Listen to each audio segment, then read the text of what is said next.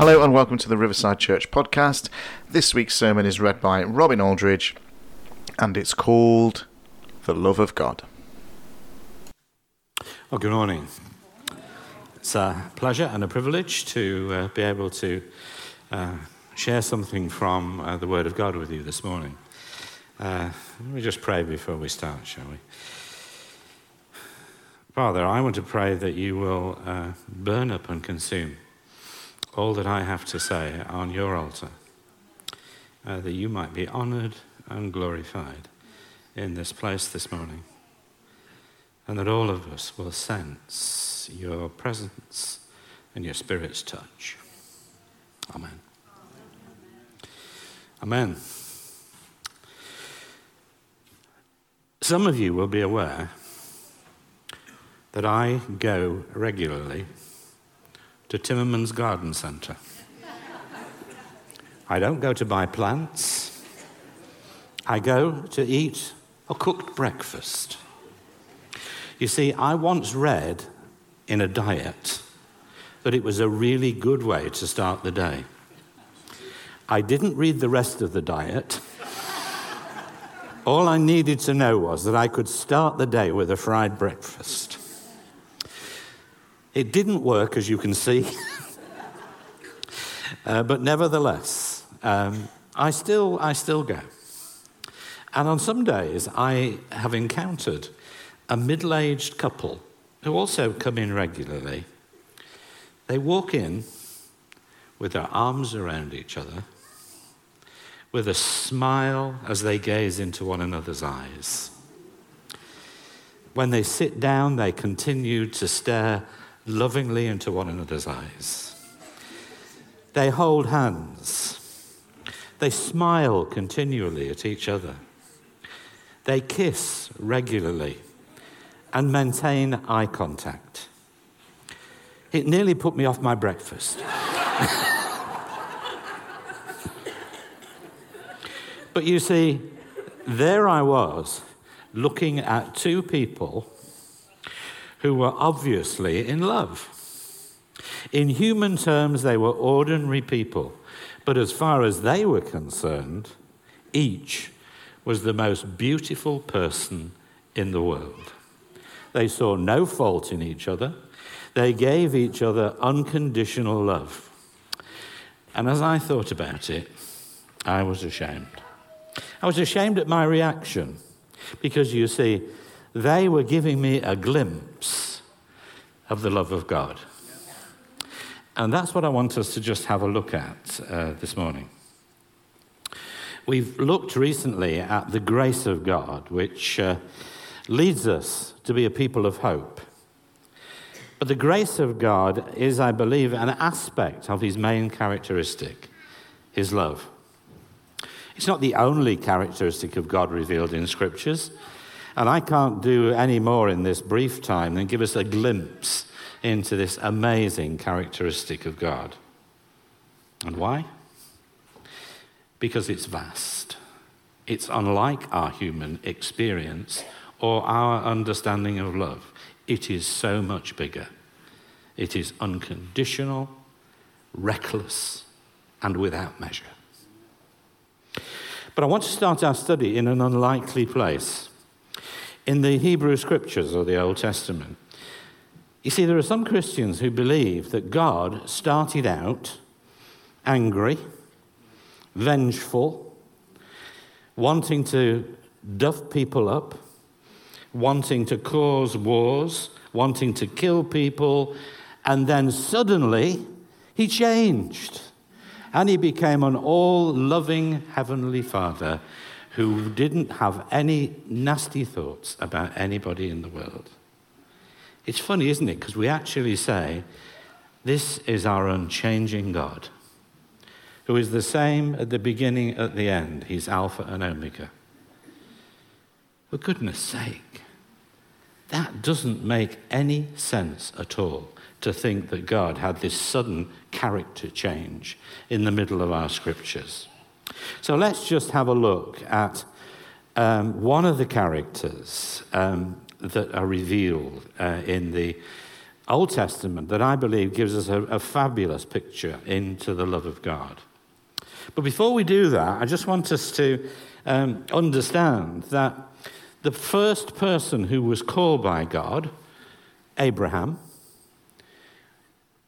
didn't know or understand God. He didn't know who he was. He was called to move from where he lived to a place that he didn't know, to take his family with him, and he set off. He traveled in faith to an unknown country with no real understanding of who had called him or why. He put his faith and his trust in this unknown God. And as he did so, God began to reveal himself to him.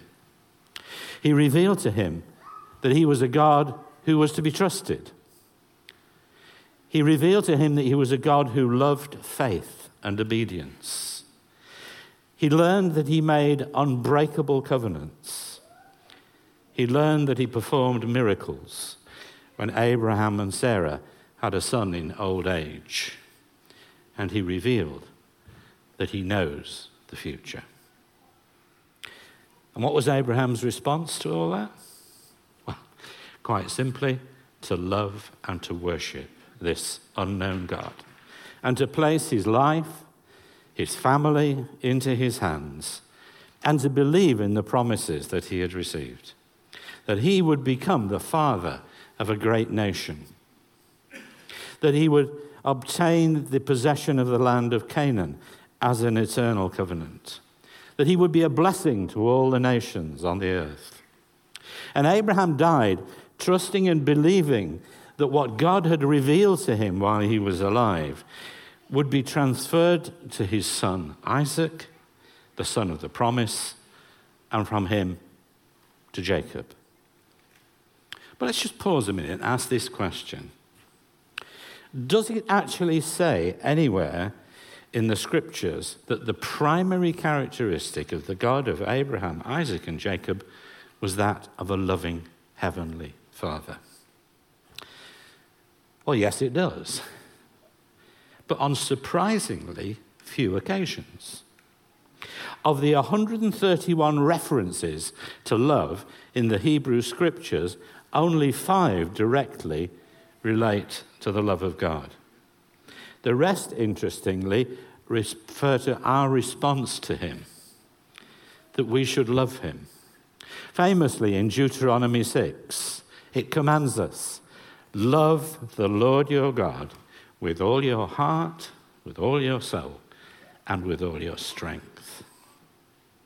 So, what are these scriptures that talk about God's love and what can we learn from them?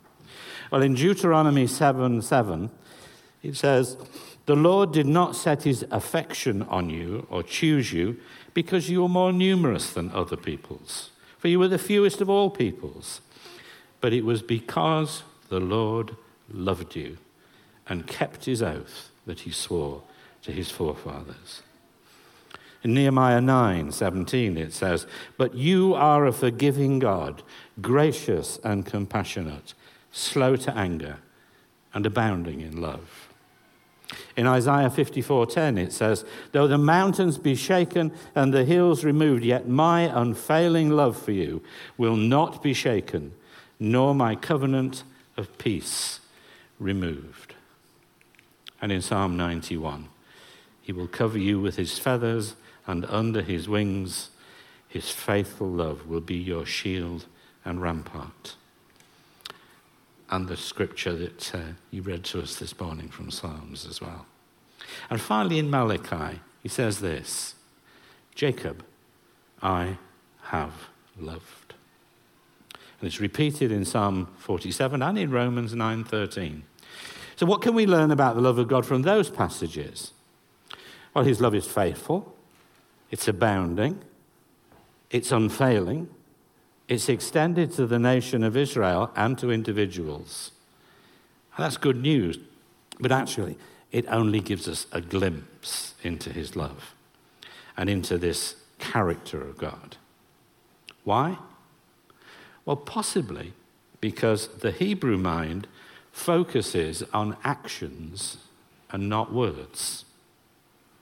It's easy, isn't it, to say to somebody, Oh, I do love you. Oh, you are beautiful. I love you.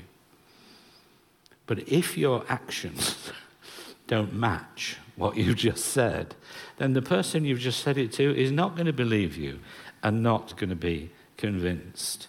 So it is in the acting out of love that we see its truth and its reality.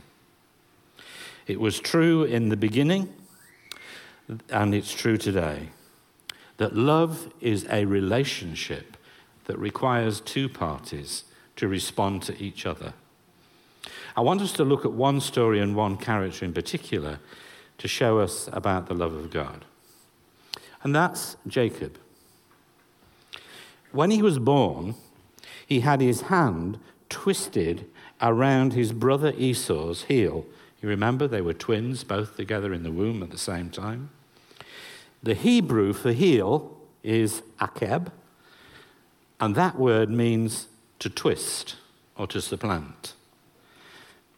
And the other word, which also has a similar meaning, is akab. So his name in Hebrew is not Jacob, but Yah Akab, which is a play on those two words. And it means basically that when he was named, he was named as a twister and a supplanter, or else a deceiver. But why? Why should Joseph, this great patriarch of the Bible, start off as this character? Let's listen. Sue is going to read for, to, for us from Genesis 27, and I think it'll come up on the screen as well.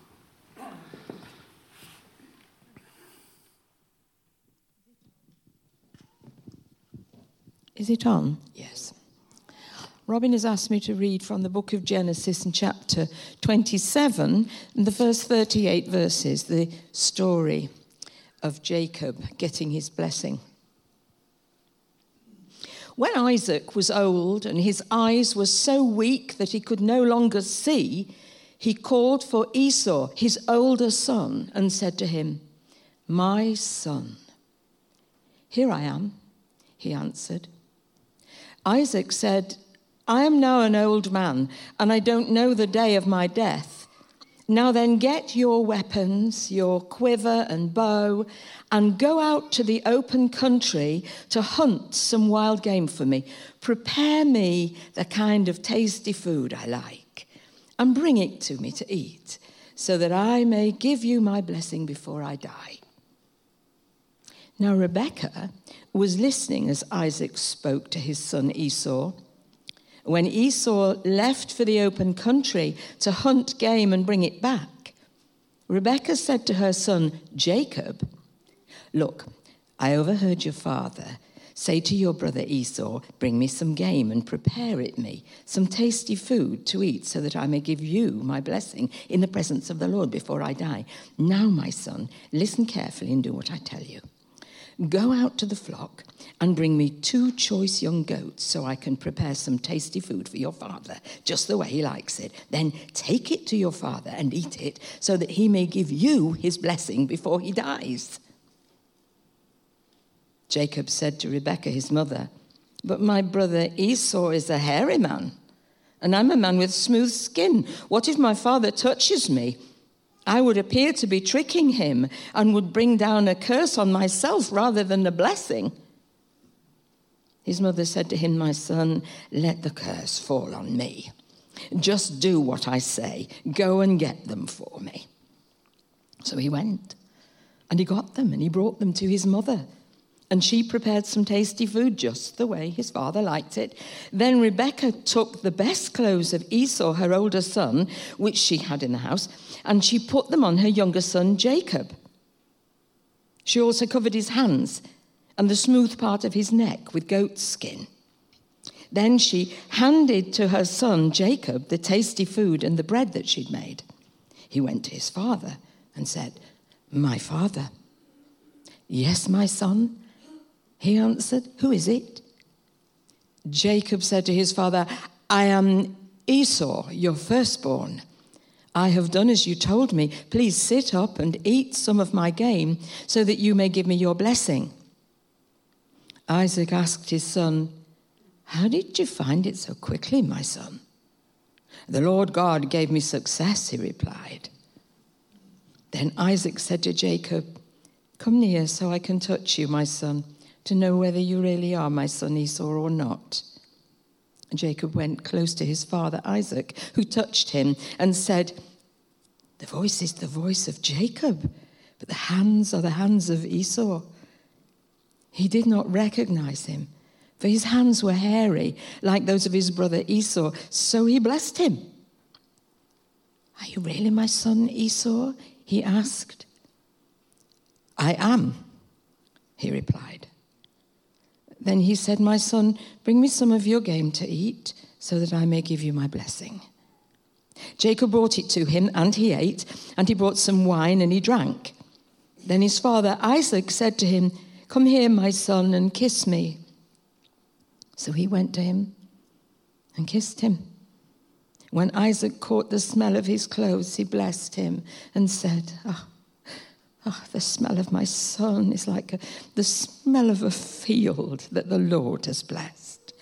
May God give you of heaven's dew and of earth's riches, an abundance of grain and new wine May nations serve you and peoples bow down to you.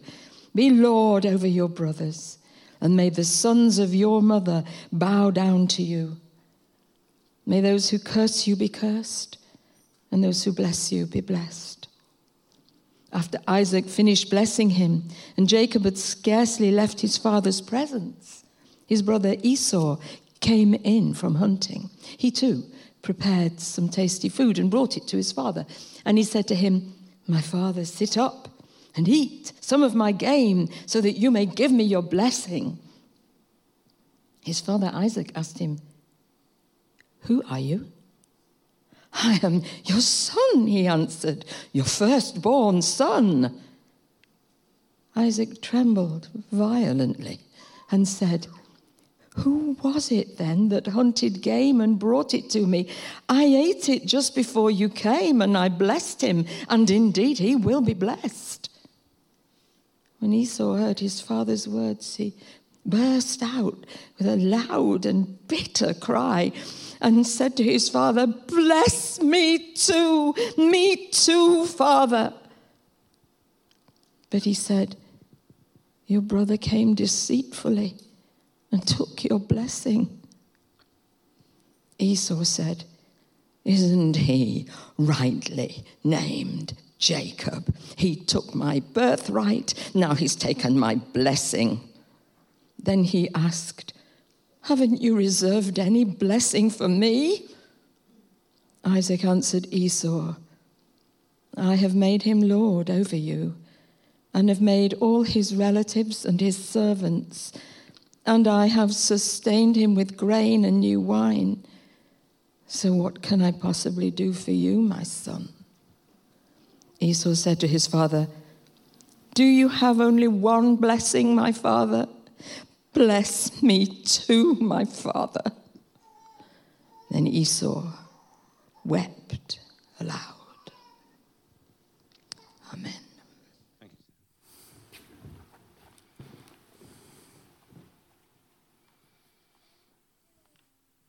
I don't know where your sympathies lay in that story, but Jacob lived up to his name. He was an arch deceiver, and he cheated his elder son out of his blessing. You see, some people say, well, it wasn't really Jacob, it was his mother. It was Rebecca's idea Yes, that's true, but when you actually read the passage, what was Jacob's reaction to her suggestion?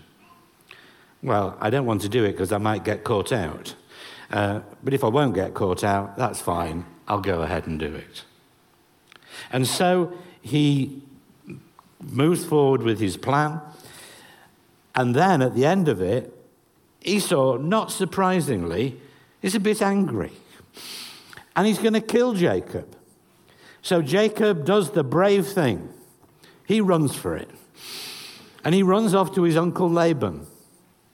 I think the best bit of the story is the fact that his uncle Laban is a bigger cheat than he is. And he manages to cheat him. If you remember, he worked seven years to marry Rachel, and then he actually marries the other daughter, um, and then he has to work another seven years.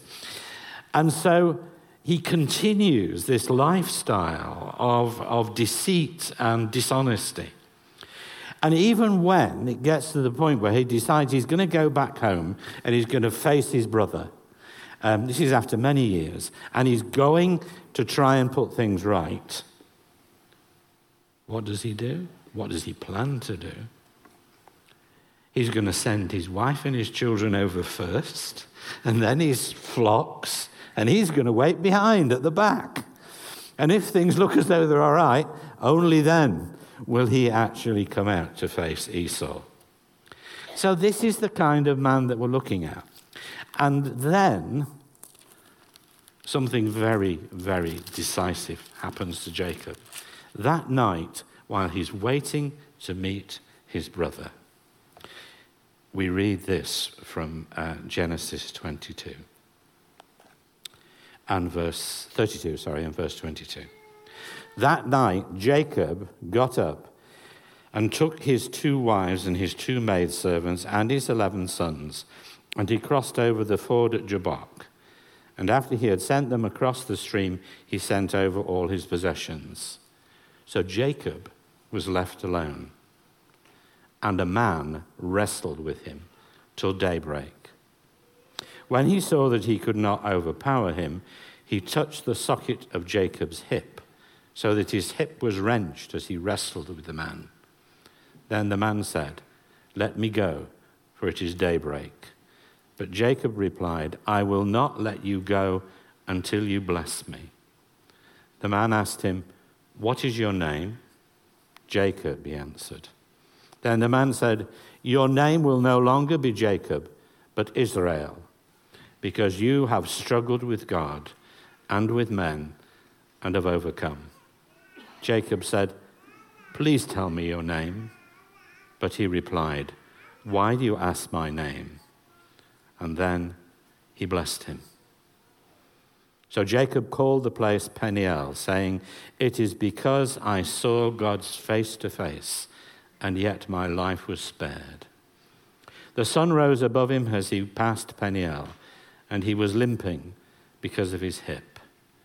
Therefore, to this day, the Israelites do not eat the tendon attached to the socket of the hip, because the socket of Jacob's hip was touched near the tendon.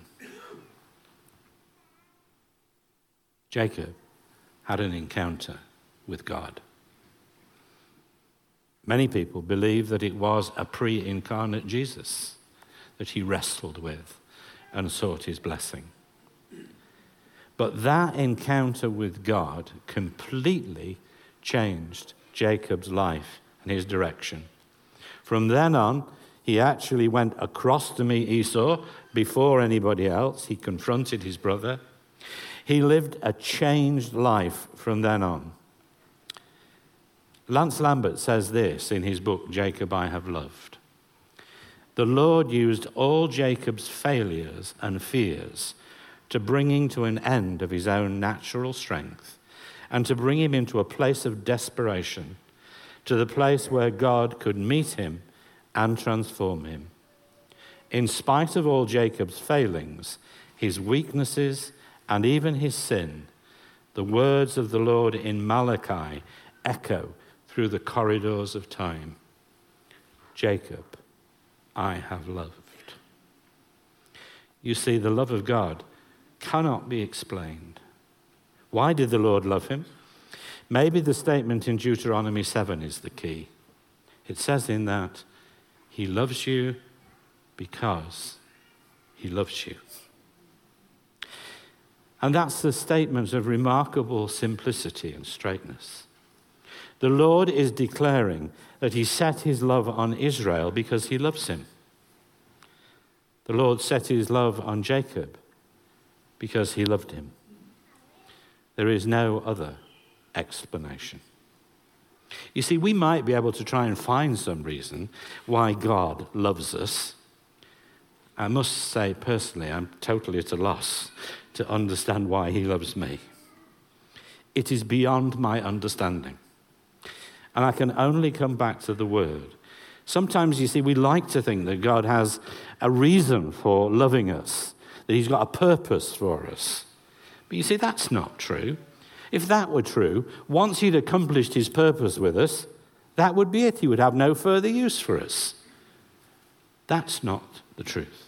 That is a lie. He loves you because He loves you. It is His nature. From a human perspective, the love of God may appear to be irrational, reckless, but it is unconditional. The story of Jacob reveals that his life is transformed by an encounter with God. So much so that he changes his name from Jacob, deceiver, supplanter, to Israel, which means he who struggled with God. We're told in Hebrews 11 that at the end of his life, he leans on his staff because his hip is still dislocated. And what does he do? He worships God. The fallen, twisting deceiver has had a transforming encounter with the love of God. And it's changed him. But isn't this interesting? Nowhere in Scripture does it say, Israel I have loved, meaning the man Israel, once his name is changed. What God chooses to say is, Jacob, I have loved. You see, he loved him before he changed. He loved him before he had an encounter with God. He loved him with all his faults and all his failings. And that's good news. It's good news for us. We don't have to be good enough to be loved by God. He loves us anyway, because that is his nature. What we need to do is to respond and to enter into a relationship with him and love him in return.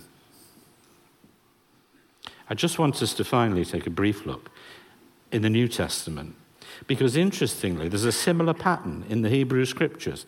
There are 179 references to love in the New Testament, but only a small number of those refer to the love of God, mainly in 1 John. And what about Jesus?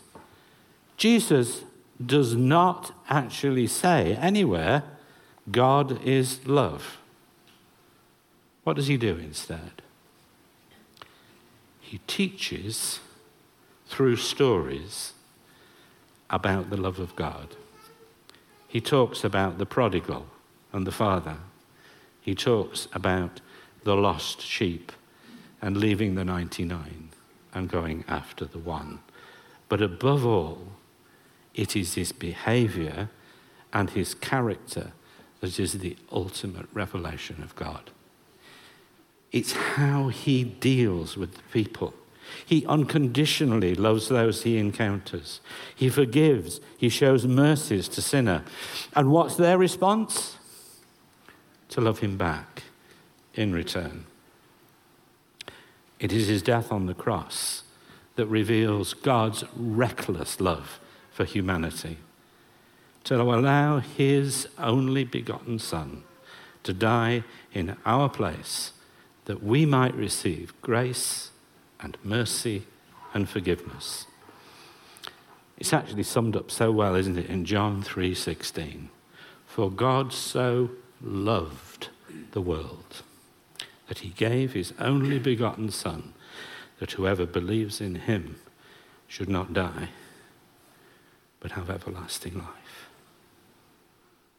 Jesus came as the ultimate revelation, the ultimate expression of the love of God for the world and the people who he had created. And throughout history, people have responded to the love of God. Many of us in this room here today will have responded personally to the love of God. by committing ourselves to love Him in return. Like Jacob, our lives will have been transformed. I remember when, when I came to faith, I had tried reading the Bible from beginning to end, and I didn't find that wonderfully helpful. I went to a, a church weekend at Cliff College. I sat quietly before the beginning of a communion service, not thinking, not praying anything in particular. And I was completely overwhelmed by the love of God. Interesting, Sue wasn't there at the moment it happened. She was on her way. So by the time she arrived, I was sitting in tears. In fact, I was sobbing. And that went on for hours. And she was somewhat perplexed by this, and not a little angry to see her husband reduced to a blubbering wreck in front of a church of people. Afterwards, I then, more annoyingly, spent five or six days doing nothing but grin. And when, and when I was reflecting on what had happened to me, I actually thought to myself, I'd had an encounter with Jesus, and what I'd had an encounter was with his love. And I cried because I knew in that moment that I was forgiven. That he loved me unconditionally. And I smiled afterwards because I knew that I was free then to explore a new way of life with him. Now, look, each of you in this room will have had your own stories. We haven't got time for you to tell them now. But I was just picturing in my mind if I had given you a torch in here and we'd put the lights out, and then I'd said to you, right, if you've had an encounter with the love of God through Jesus, switch your torch on. This place would be filled, I know, with pinpricks of light. You see, as we respond to God, we become lit up by Him. And people don't see us, but Him actually working through us. You just imagine that picture worldwide. How many people across this globe could switch their torches on and say, I have personally encountered and experienced the love of God, and I know it's true. And my response is to love Him in return. The love of God is powerful, it is outrageous, it is reckless, it is unconditional. And everybody in this hall whether you have responded to the love of God or not, know this. You are loved by God. And if you haven't responded to it, now might be a good time to do so. Let's just close our eyes, shall we? Father God, we just thank you again for the inexplicable wonder of your love for us. For those of you who've had that encounter, we just thank you for it. And we pray, Father, that you might just um, enliven our love for you. Help us, Lord, to return to that first love. And for those of us who haven't responded to you, pray now in the quietness of this place for those who are going to do so. We just thank you again for the transforming power of your love in our lives and as it will be revealed in the end upon this whole earth. Amen.